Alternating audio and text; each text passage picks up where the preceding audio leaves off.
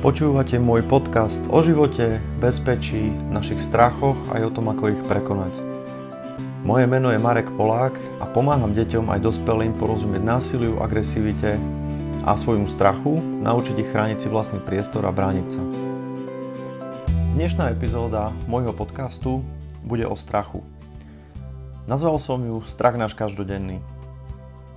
Mm, keď rozprávam s ľuďmi, ktorí sa snažia pochopiť niektoré situácie, do ktorých sa dostali a prečo sa do nich dostali, tak sa mnohokrát ukazuje, že strach je obrovskou hybnou silou v našom rozhodovaní. Strach je jedna z veľmi hlbokých a bazálnych emócií, ktorú náš mozog vlastne vyprodukuje a je takisto fyziologickou reakciou to znamená odpovedou nášho tela na, na určité podnety. Zaujala ma to, táto téma aj z pohľadu a, súčasného šírenia koronavíru, pretože je to úplne nádherná ukážka, akým spôsobom strach ovplyvňuje naše konanie, naše premýšľanie, aj naše reakcie. Môžete krásne vidieť, či už v online diskusiách, v online médiách, alebo aj počas toho, keď sa rozprávate so svojimi známymi a, a priateľmi, akým spôsobom reagujú na túto informáciu. A koľko z nich si tieto informácie overuje a koľko z nich vlastne nie je priamo ovládaných strachom. Strach nás častokrát nutí konať úplne iracionálne, pretože náš mozog je nastavený na to, aby príjmal a vyhodnocoval a zapisoval všetky potenciálne ohrozenia nášho života a zdravia a vyhodnotiť to vždy tak, aby sme sa takémuto problému čo najskôr vyhli.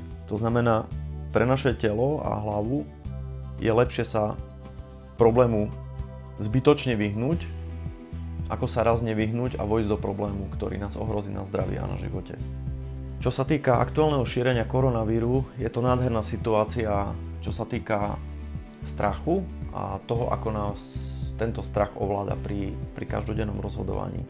V tomto prípade vlastne dochádza k tomu, že to množstvo informácií, ktoré sa na nás valí z rôznych zdrojov, zaplaví náš mozog emóciou strachu, toho, že sa to môže stať aj nám, toho, že sa ten vírus objaví v našom okolí a postihne aj nás, prípadne našich blízkych. Náš mozog sa automaticky snaží vyhľadávať tieto informácie a preto majú bulvárne články, bulvárne nápisy, nápisy a názvy článkov vlastne tak obrovskú, tak obrovskú sledovanosť. Ako jediný živočišný druh máme však dostatočne rozvinuté kognitívne schopnosti na to, aby sme dokázali s týmito reakciami a informáciami dostatočne dobre pracovať a aby sme nepodľahli zbytočným emočným rozhodnutiam, ktoré v týchto situáciách prinášajú viac škody ako úžitku. Príkladom môže byť napríklad to, že mnoho ľudí vyhodnocuje šírenie toho koronavíru ako paniku a začne vlastne nakupovať potraviny, zásoby, začne panikáriť v tom, že sa to sem dostane a nebudú mať čo jesť a tak ďalej, bez toho, aby domysleli vlastne celé tie dôsledky toho procesu a aby domysleli vôbec aj to, či je opodstatnené takéto konanie v tejto chvíli. Keď si prečítate validné zdroje informácií ohľadom koronavíru, napríklad Svetovú zdravotníckú organizáciu alebo Európske centrum pre prevenciu a kontrol chorôb, linky som vám dal v popise tohto podcastu, tak tam majú dokonca sekciu, ktorá sa volá Mythbusters. To znamená, že ako boriči mýtov už e, vlastne aj týmto, týmto autoritám je jasné, že mnoho ľudí vlastne fičí na, na všelijakých uh, informáciách, ktoré vznikajú na základe názorov, ktoré vznikajú na základe dohadov, emócií, miesto toho, aby vznikali na základe faktov. Takže jeden z prvých mytov, čo som teraz stretol naposledy v online diskusiách, bolo to, že, že korona, koronavírus je baktéria. Čiže ťažko sa k tomu nejak inak vyjadriť, keď už vlastne človek, ktorý je písateľom takéhoto komentára, okrem toho, že tam dal ďalšie odporúčania, si vôbec nezráta to, že, že už keď sa to volá koronavírus baktéria, to asi nebude. A ďalšiu vec, ktorú tam odporúčal, to bol ďalší fake, a že už sú vykúpené vlastne papierové rúšky. A jedna klasická papierová rúška nie je dostatočná na ochranu pred koronavírom, tak ako to uvádza aj Svetová zdravotnícká organizácia. Musí to byť rúška úrovne 2 alebo 3, je to tzv. FFP 3FP2 alebo 3FP3. Maska, ktorá má ventil. Nestačí na to obyčajná papierová rúška. ak aj takúto rúšku máte a je, je považovaná za jednorazovú, tak treba potom zvážiť aj to, že ak ste ju mali v kontaminovanom prostredí a boli ste v kontakte s ľuďmi, ktorí mali nejaké príznaky alebo symptómy, čo ale pri koronavíre nemusí znamenať nič, pretože sa šíri aj nositeľmi, ktorí tieto symptómy ešte nemajú prejavené, tak ju treba považovať za kontaminovanú a trebalo by ju vlastne zlikvidovať e, vhodným spôsobom. Ak používate tvárové masky, ktoré sú omývateľné alebo ktoré sú opakovateľné použité, tak podľa Svetovej zdravotníckej organizácie bohato stačí napríklad 70% etyl alkohol. A s tým, že ak túto masku omiete, tak zase tampóny, ktoré ste na to použili, je treba považovať za kontaminované a zlikvidovať ich podľa, podľa pravidel narábania vlastne s kontaminovanými mm, materiálom, s kontaminovaným materiálom.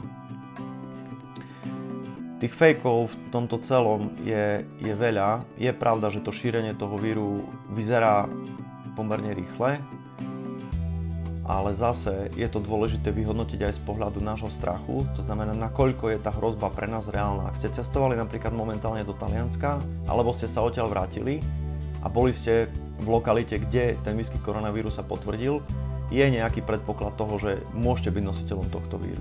Hej. Ale to, že sledujete správy z Talianska v televízii a sedíte doma na zadku svojej obývačke a za posledného pol ste nevyťahli pety z domu, tak tá pravdepodobnosť toho nakazenia bude oveľa, oveľa menšia.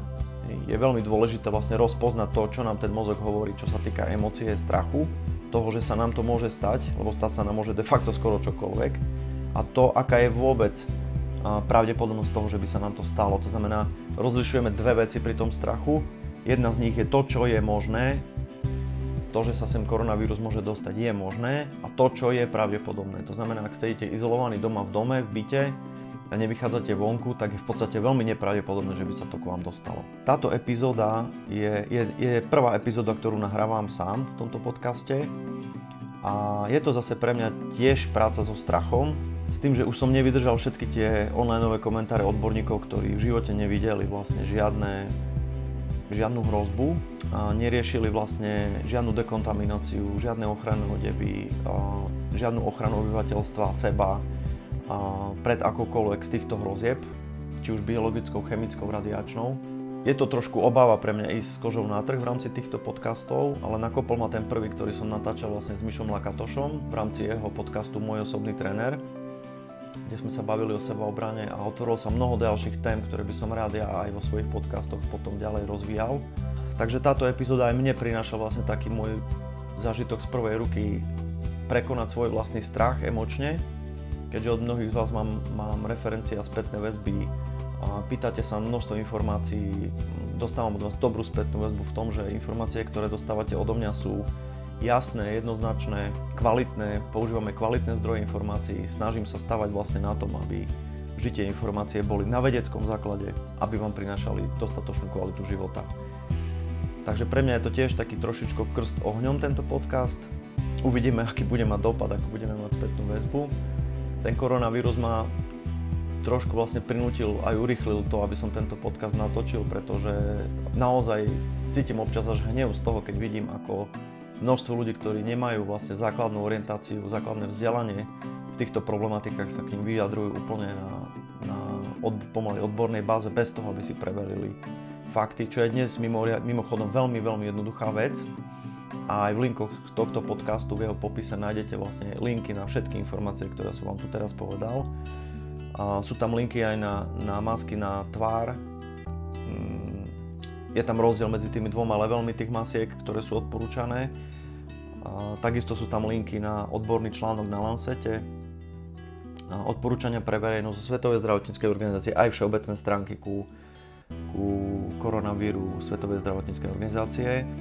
Mm, všimol som si teraz, že už zaregistrovalo aj Slovenské ministerstvo vnútra a vydalo vlastne odporúčania, ako sa správať, s tým, že sa za, za, otvárajú vlastne kontroly na slovenských hraniciach. Takže treba sledovať vlastne aj tieto zdroje a hlavne nepodľahnúť panike, jednať s chladnou hlavou a vždy, si zisk, vždy, si, vždy sa pokúsiť si zistiť dostatočné množstvo kvalitných informácií. A diskusie na internetových fórach nie sú najlepším zdrojom kvalitných informácií, prvom rade používajte svoju vlastnú hlavu, lebo je to stále len vaša vlastná zodpovednosť. Nikto iný za vašu bezpečnosť nezodpovedá, iba vy sami. Aké informácie si získate, ako sa zariadíte, je to len na vás. Všetci vieme, že akákoľvek verejná panika nepomôže ničomu a nepomáha v konečnom dôsledku nikomu.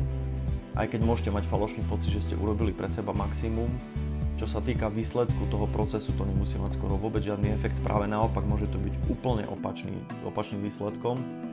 To znamená, ako som počul v jednej prednáške, bola tam taká, zaznela tam taká nádherná veta, že ľudia sú ako ovce, aj keby sme ich viedli na porážku, je im to úplne jedno, dôležité, že ich niekto vedie. Tak sa nenechajte viesť niekým, kto nemá kontrolu nad svojimi emóciami, snaží sa vyvolať len strach a paniku, práve naopak snažte sa opýtať sami seba, aká reakcia je najvhodnejšia nájdete si dostatočne dobré informácie a podľa toho sa potom zariadte. Takže to je k dnešnému podcastu všetko. Budem sa snažiť tie podcasty držať zhruba v to, tejto dĺžke okolo tých 10 až 15 minút, keďže to bola jedna zo spätných väzieb e, od mnohých poslucháčov, že to je zhruba rozsah, ktorý vedia počas dňa venovať tomuto podcastu. Ak budete mať akékoľvek otázky, kľudne napíšte do komentov priamo pod týmto podcastom na Soundcloude a ak budem vedieť, tak rád vám tie otázky zodpoviem, prípade nasmerujem na, na miesto, kde môžete dostať e, odpoveď. Ak máte nejaké témy, o ktorých by ste radi počuli, máme teraz hlasovanie na našej stránke www.bezpečnýprístav.sk ohľadom otázok do ďalších podcastov, čo sa týka hnevu, agresie u detí. Mali sme takú prednášku s e, detskou psychologičkou Katkou Ondkou, chystáme ďalšie podcasty aj v spolupráci s ňou. Takže akékoľvek témy vás zaujímajú, píšte. Ak budeme môcť a budeme vedieť, tak sa im budeme venovať. Nie sme odborníci na všetko, nie som odborník na všetko. A každopádne pri svojich profesionálnych skúsenostiach mám svoj názor na veľa vecí a snažíme sa, alebo snažím sa, aby všetky tieto informácie, ktoré dostávate, boli striktne striktne odborné, striktne vedecké a založené na, na validných zdrojoch. Takže ďakujem vám, že ste si vypočuli tento prvý podcast. Budem, budem rád, keď, keď budete k nemu trošku zhojevaví, keďže je to prvý pokus, ktorý robím sám. A samozrejme budem vďačný za spätnú väzbu ohľadom, ohľadom podcastu ako takého. Ako sa hovorí na sebe obrane, buďte v bezpečí. Počujeme sa pri ďalšom podcaste a ďakujem vám za pozornosť.